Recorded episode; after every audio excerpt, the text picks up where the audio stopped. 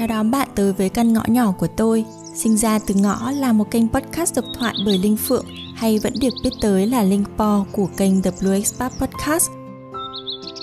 Đây là nơi tôi chia sẻ về quá trình tìm tới sự tự do của mình, về mặt địa lý và về những lựa chọn trong cuộc sống.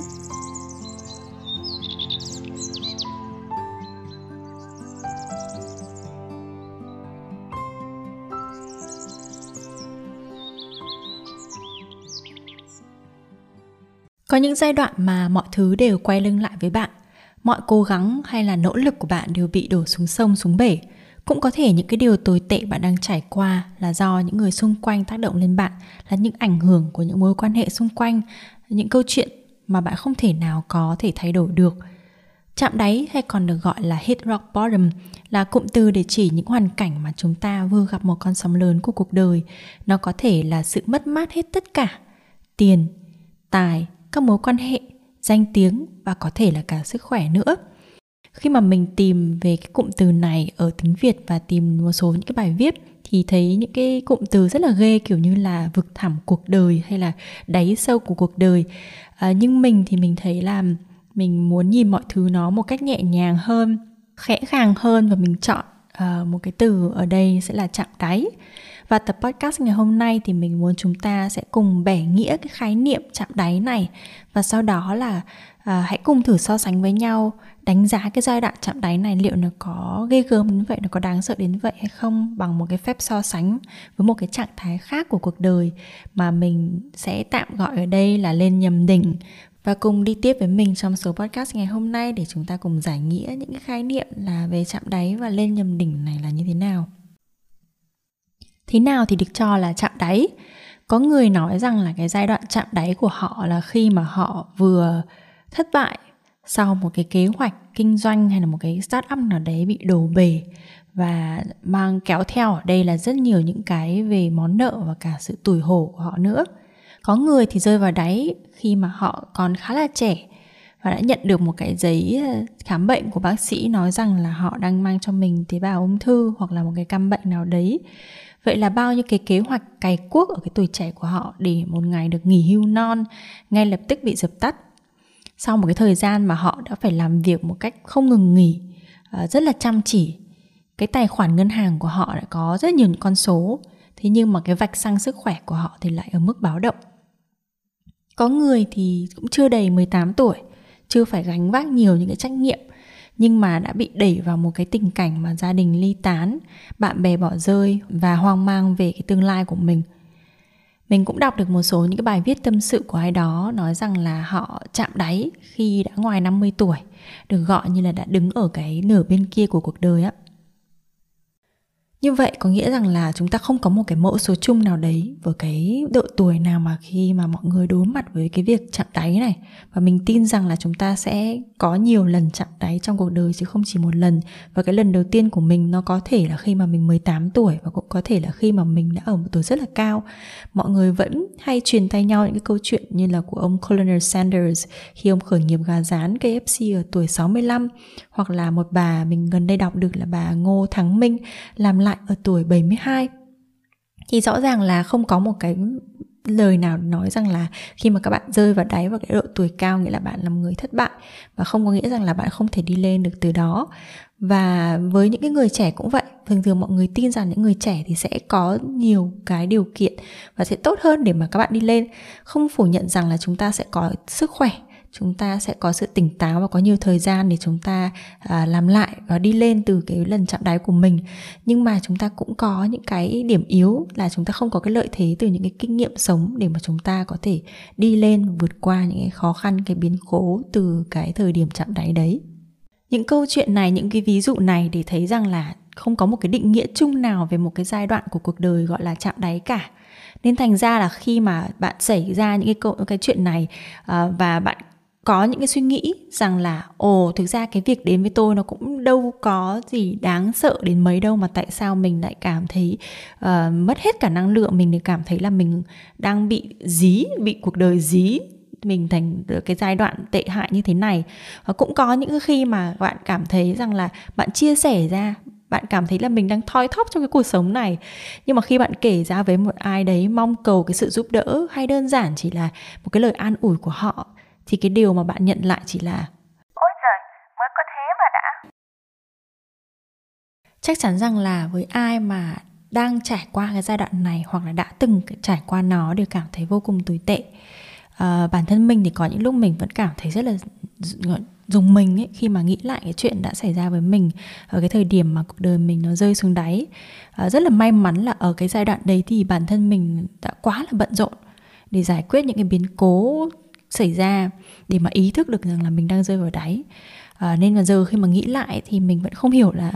làm cách nào mà mình đã vượt qua được nó, làm sao mình đã có được cái sức lực để mà mình trải qua nó và giải quyết tất cả những cái việc đã đến. Và nếu như bây giờ cái chuyện tương tự đến với mình thì mình có đủ sức như ngày còn trẻ hay không để mà đi qua nó hay không. Có một vài những cái đề tài viết để chữa lành ấy, mà bản thân mình đã mất khá nhiều thời gian trì hoãn để mà thực hiện nó, như là viết cho bản thân về mười năm trước này, hay là viết cho mình năm hai mươi tuổi. À, vì nghĩ lại cái giai đoạn đó thì mình vẫn thấy rất là sợ hãi và, và thương bản thương cái con người, cái cô gái mình lúc đó rất là nhiều. Và với cái kinh nghiệm đã đi được một phần ba cuộc đời của mình bây giờ thì mình phải nói thật một điều rằng là có những cái lúc ấy mà chúng mình nghĩ rằng là à, chúng mình đã rơi xuống đáy rồi, à, thì thực sự nó không phải như vậy. Thực sự không có một cái gì là đáy ở đây cả. Bạn tưởng rằng là mọi việc không thể tồi tệ hơn được nữa. Nếu như đây là một cái gọi là một cái chuỗi một domino bị rơi, thì cái viên domino cuối cùng đã rơi xuống rồi. Nhưng mà thực ra thì nó không phải như thế. Những cái chuyện xấu đến với cuộc đời mình ấy, nó có thể tới một cách dồn dập như cái cách mà những cái viên domino này nó, nó sập. Và cũng có thể để cho bạn một cái khoảng thời gian ở giữa Giữa những cái biến cố này, để cho bạn vừa mới cố gắng được một chút thì nó lại dí cho bạn thêm. Và đó là cái, cái câu chuyện của cuộc đời thôi. Nhiều khi là những cái việc đấy nó xảy đến để cho chúng ta phải được rèn giũa thêm, phải được mạnh mẽ hơn, biết cách vươn lên hơn. Cho nên là nhiều khi nếu như mà mình chưa biết được rằng là đâu mới là đáy, mình có cái suy nghĩ rằng là uh, không biết là đây phải đáy hay chưa, hoặc là đáy rồi hay đi chăng nữa, thì chúng ta chỉ có một cách duy nhất khi mà những cái câu chuyện biến cố nó xảy đến ấy, thì chúng ta chỉ có một cách là dùng lý trí của mình để giải quyết vấn đề, để tìm ra những nguyên nhân vì sao những cái chuyện này đến như thế nào, nó là cái kẽ hở nào ở trong cái à, tính toán của mình, và những cái giải pháp của mình có bây giờ là gì để vượt qua nó. Đồng thời nhá, là khi mà chúng ta đã, đang đang giải quyết những cái vấn đề đấy thì mình cũng có thể cố gắng để mà lập những cái kế hoạch phòng ngự, để mà luôn chuẩn bị cho một cái tâm thế sẵn sàng đối diện với rủi ro. Cho nên nếu mà nhỡ mà mình có một cái sự chuẩn bị tâm thế là ôi sẽ chờ xem là mình đến đáy của mình đi, cái đáy của mình nó là ở đâu, cuộc đời sẽ kéo mình tới tận đâu, thách thức với cuộc đời, thách thức với những cái biến cố sẽ đến với mình, và để cho nó đến rồi mới bắt đầu mà đi lên từ đó ấy, thì nó sẽ không làm việc theo cái quy trình như thế đâu. Mọi việc nó sẽ kéo chúng mình đi một cách gọi là không có một cái điểm dừng mà chúng ta không thể nào tưởng tượng được. Có một điều nữa là khi mà chúng ta ngồi ở đáy ấy, thì chắc hẳn là chúng mình không thể nào mà tránh được cái việc là chúng ta so sánh mình với người khác. Mình cũng than thở rằng là sao cuộc đời lại đầy dẫy bất công như thế với tôi. Khi mà có những người họ nhẹ nhàng đi tới các vạch đích của mình, họ có thể leo tới những cái đỉnh cao của mình bằng sự cố gắng. Chắc chắn là họ có sự cố gắng, họ có sự nỗ lực. Nhưng mà với mình thì sao? Cái cố gắng của tôi thì chẳng mấy chốc lại bị đè bẹp. Nhưng bạn có nghĩ rằng là khi mà chúng mình đang, đang vùng vẫy ở những cái nơi tối tăm như vậy ấy, thì tầm nhìn của chúng ta cũng bị hẹp lại ít nhiều không? Cái suy nghĩ mà chúng ta đang có nó bị chi phối bởi một cái, cái vị trí mà chúng ta đang đứng. Và ở cái góc nhìn và cái hiểu biết hạn hẹp của mình, cái góc nhìn và hiểu biết hạn hẹp đã đẩy chúng ta xuống cái đáy này, thì nó đang chi phối cái góc nhìn của mình. Đó là cái lý do mà mình muốn giới thiệu một cái góc nhìn khác. Chúng ta hãy cùng đưa cặp mắt của mình tới vị trí cao hơn của những người đang đứng ở trên một tầm cao khác. Và cái điều này thì thực sự cũng không khó gì mới để mà làm được. Bởi vì với cái điều kiện ngày nay, với công nghệ và sự phát triển của thời đại, và mọi người đều có một cái mong muốn chia sẻ ra, thì chúng ta biết được những cái câu chuyện đằng sau những cái thành công của một ai đó, biết được rằng là đỉnh hay đáy thì nó cũng chỉ là những cái dán nhãn mà thôi. Và những cái cảm xúc khó chịu thì nó có thể tới với bất kể một ai, bất kể ai ở một cái vị trí nào.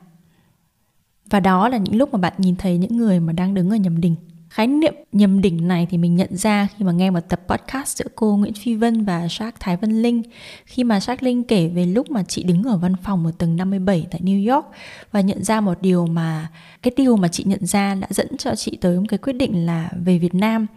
Mình vẫn nhớ là chị nói một cái từ rất là rõ, đấy là không đáng. Nghĩa là cái mà chị đang có được lúc đấy vào một cái buổi tối muộn, đứng ở văn phòng, à, một cái nơi đỉnh cao đấy, và cảm thấy đó là một cái không đáng. Và khi mà mình nghe cái điều đấy thì cái suy nghĩ, có một cái từ nó hiện ngay trên đầu mình, đó là cái khái niệm nhầm đỉnh, hay cụ thể hơn là lên nhầm đỉnh. Mình cũng sâu chuỗi lại rất là nhiều những câu chuyện và nhận ra trong cái xã hội này, xã hội ngày nay thì mình biết được nhiều hơn và mình nhận ra có nhiều người hơn đang trải qua cái điều này. Ví dụ như là có nhiều người họ bỗng nhiên họ bỏ cái thành công của mình để về quê, để sống một cuộc đời an nhàn, và sau đấy bằng một cách nào đấy thì họ có cảm hứng, có động lực nào đấy và chuyển sang kinh doanh một cái ngành nghề khiến cho họ hạnh phúc vì được cống hiến, cống hiến cho xã hội. Hoặc có những cái người mà họ đang đi theo một cái lộ trình tới thành công được vạch ra bởi bố mẹ họ, hoặc của những cái xu hướng nghề nghiệp nóng mà họ đã à, được nghe bởi à, một cái người đi trước nào đấy, một người thành công nào đấy, hoặc là đọc từ những cái bài báo nào đấy. Và họ mượn những cái gợi ý đó để mà quyết định hướng đi cho mình từ ngày trước.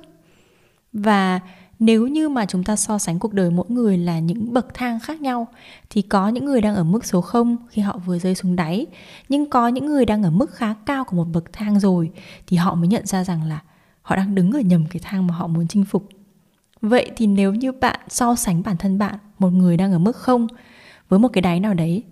với những cái con người này, với những người đang đứng ở nhầm đỉnh này, thì bạn nghĩ rằng là họ đang ở số bao nhiêu? Họ có còn vượt xa bạn trong cái cuộc đua nào đó trong cuộc đời mà chúng ta tự gắn ghép lên nhau hay không? Cái con số của họ nó còn lớn hơn không? Lớn hơn cái vị trí của bạn hay không? Hay thực sự bản chất của nó là như thế nào?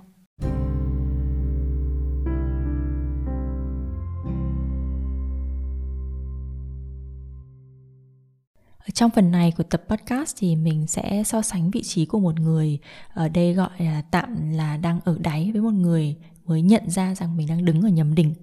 Mọi người vẫn nói rằng là nếu như mà mình đã rơi vào đáy rồi thì cái việc duy nhất chúng ta cần phải làm là đi lên thôi. Và mình cũng không có gì để mà phản đối cái điều đấy cả. Khi mà bạn đang đứng sẵn ở vạch xuất phát rồi thì bạn có thể nghĩ rằng là cái việc của mình bây giờ là đi lên, bởi vì còn gì để mất đâu. Vì bất cứ những cái gì bạn làm bây giờ ấy, để cải thiện cái tình hình này à, đều là một cái bước đưa bạn tới gần hơn, tới đỉnh cao của mình.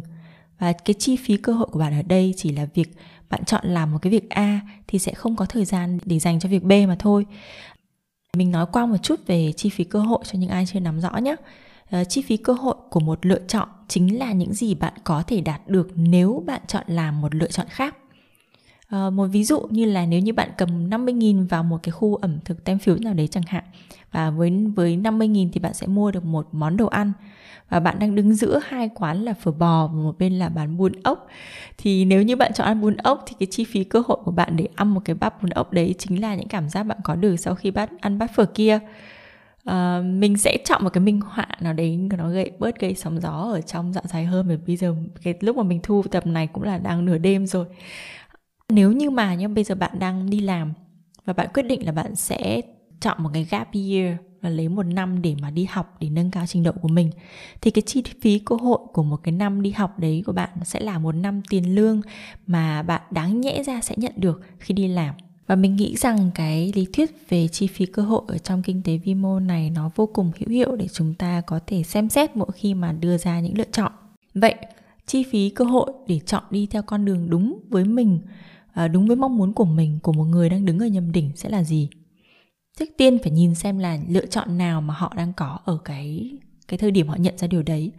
Một là nếu như họ tiếp tục đi lên ở cái đỉnh mà họ không muốn nhưng lại có được sự an toàn. Lựa chọn thứ hai đấy là họ chấp nhận rời cái vị trí hiện có để quay về vạch xuất phát. Nếu như họ bỏ đi hết để làm lại từ đầu ấy, như một người ở con số không, thì họ sẽ phải từ bỏ những gì họ vẫn đang có trong hiện tại. Những cái điều này có thể bao gồm cái sự ổn định này, tiền lương, vị trí công việc mà họ đã mất rất nhiều công để có thể đạt được. À, nhưng mà cái chi phí cơ hội của họ không chỉ là những thứ rõ mồn một như vậy. Khi mà họ bỏ đi rồi và họ quay về vạch xuất phát để mà đi một hướng đi mới, thì cái chi phí cơ hội mà họ cũng gặp ở đây ấy, nó chẳng khác gì của bạn cả. Nghĩa là nếu như họ chọn A thì họ sẽ không có thời gian để làm cái lựa chọn B, cũng như bạn mà thôi. Và ngoài những cái phép tính hay là quy đổi về mặt à, lý thuyết kinh tế như thế kia thì họ còn phải đối mặt với rất là nhiều những thứ khác. Khi mà họ chưa thành công ở một cái nấc thang mới, khi mà họ chọn con đường mới và họ chưa đến được cái điểm mà được đánh giá là thành công, họ bị quy chụp vào những cái lý do nào đấy mà mọi người phỏng đoán và họ bị đánh giá. Cũng có nhiều người sẽ bị lên án kiểu như là ở tuổi này rồi mà còn làm như vậy, không biết nghĩ cho bố mẹ, hoặc là chắc là vì còn bố mẹ nuôi được cho nên là mới ỷ lại mà có những quyết định mà thiếu trách nhiệm như vậy. Nhưng mình tin nếu như nói về câu chuyện trách nhiệm ấy, thì họ cũng đã phải mất rất là nhiều những thời gian để mà ra được cái quyết định này, khi mà họ phải cân nhắc giữa những cái trách nhiệm với những người xung quanh mình và với chính cuộc sống của họ nữa. Và nếu như vậy thì ở góc nhìn của một người đứng ở nhầm đỉnh, nếu như mà bạn được đối thoại với họ, à, bạn kể với họ là giờ bạn đã mất hết rồi, giờ bạn phải cố gắng để bù đắp lại những gì đã mất. Uhm, đến cái đoạn này thì mình phải nói thật là mình đã có một cái tính toán là mình sẽ kể một câu chuyện ngay lúc mà mình mở đầu cái tập podcast này, là một cái đoạn hội thoại giữa hai người lạ tình cờ gặp nhau. Những cái câu chuyện này thì mình lấy cảm hứng từ mỗi lần mà mình đi xe ôm ở Việt Nam ấy, và mình hay có những cái đoạn hội thoại rất là ngắn với những cái bạn chạy xe. Thì uh, câu chuyện hư cấu mình định kể ra ở đây là với hai con người tình cờ gặp nhau và họ chia sẻ về hoàn cảnh của mình. Một người thì đang nói là tôi đang mất hết tất cả, bây giờ tôi đang phải làm cố gắng làm mọi cách và phải làm việc uh, phải mấy trăm phần trăm bản thân mình để có thể bù đắp lại những cái gì đã mất đi, hoặc là với cái điều đến với tôi như thế này. À, còn một cái người nữa thì xuất hiện với một cái hình dáng vẻ như là đang có tất cả những gì mà người kia mong muốn và có được tất cả những cái gì mà nói chung xã hội đánh giá là một người thành công. Và cái người đấy xuất hiện với một cái khuôn mặt buồn bã và nói rằng là bây giờ tôi cũng không biết là nên làm như thế nào. Nếu như tôi chỉ cần phải cố gắng như anh thì mọi thứ nó có thể đã dễ dàng hơn. Bởi vì nếu như bây giờ tôi cố gắng để mà làm tiếp tục những cái điều này để hoàn thành những cái trách nhiệm với những người xung quanh thì có thể tôi đã không có cái trách nhiệm với bản thân mình, tôi đã phí hoài một cái cuộc đời để mà sống cho chính mình. Nhưng nếu như tôi bỏ đi tất cả thì bao nhiêu công sức của tôi nó cũng đổ xuống sông, xuống bể, cũng chẳng khác gì như anh cả. Và tất cả những cái hình ảnh, những cái câu chuyện ẩn dụ này ấy, nó chỉ để gợi mở một cái suy nghĩ rằng là nếu như mà chúng mình so sánh cuộc đời của mình với người khác mà mình không thực sự đứng ở vị trí của họ, chúng ta không biết là liệu mình cái cái thời cái cái vị trí của mình nó có tệ như mình nghĩ hay không, nó có thực sự là không thể chịu nổi hay không. Những cái đáy mà chúng ta không may phải trải qua bây giờ ấy, liệu nó có phải là tột cùng của bất công hay không, và nó có đáng sợ nhưng mà mình nghĩ hay không. Khi mà mình đi tìm những cái thông tin để mà xem là mọi người nói gì về Hit Rock Bottom, và cũng có rất nhiều những cái video mà để như là tạo động lực ấy, tạo động lực và truyền động lực cho mọi người. Và có một cái video mình vẫn nhớ là một cái anh này chính là cái tác giả cuốn sách là Sói Già Phố Wall, và đây là một cuốn sách dạng hồi ký, anh ấy kể lại câu chuyện của chính mình. Và cái câu chuyện mà khi mà anh ấy chạm đáy của mình là lúc mà anh ấy rơi đi vào tù, khi mà cái như là cái kết thúc của cái cuốn truyện đấy, của nhân vật chính ở trong cuốn truyện đấy là như thế nào, thì đúng là cái giai đoạn anh ấy vào tù. Nhưng mà sau đấy thì khi mà anh ra khỏi tù, anh viết lại cái cuốn hồi ký này vô cùng thành công, và tiếp tục sẽ có những cái uh, doanh nghiệp khác, những cái business khác vô cũng vô cùng thành công như thế nữa. Và có một cái ví dụ nữa là một người, một tiểu thuyết gia rất là thành công. Khi mà mình luôn luôn nghĩ về trong cái câu chuyện này, với một người chạm đáy, một người lên đỉnh này, mình luôn luôn nghĩ đến hai cái số phận khác nhau ấy. Và mình nhớ đến cái cuốn tiểu thuyết có tên là Hai Số Phận. Thì cái ông tác giả của cuốn tiểu thuyết này cũng là một cái người đã viết tiểu thuyết sau khi mà ông ấy bị vào tù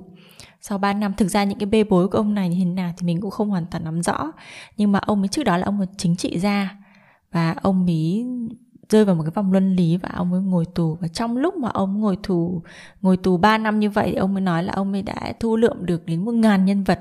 Và khi ông cảm thấy là cái việc mà làm chính trị nó không phù hợp với mình nữa, nó không là một cái con đường phù hợp với ông ấy, thì ông ấy trở thành một cái người nhà văn, một cái nhà văn viết tiểu thuyết chuyên nghiệp và là một cái một trong những nhà văn vô cùng nổi tiếng, vô cùng thành công trên thế giới.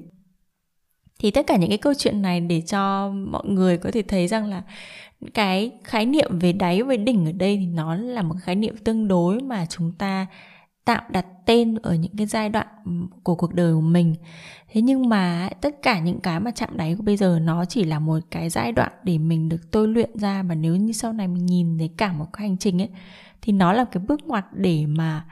nhấc mình ra khỏi một cái con đường nào đấy và đưa mình trở đi vào một cái con đường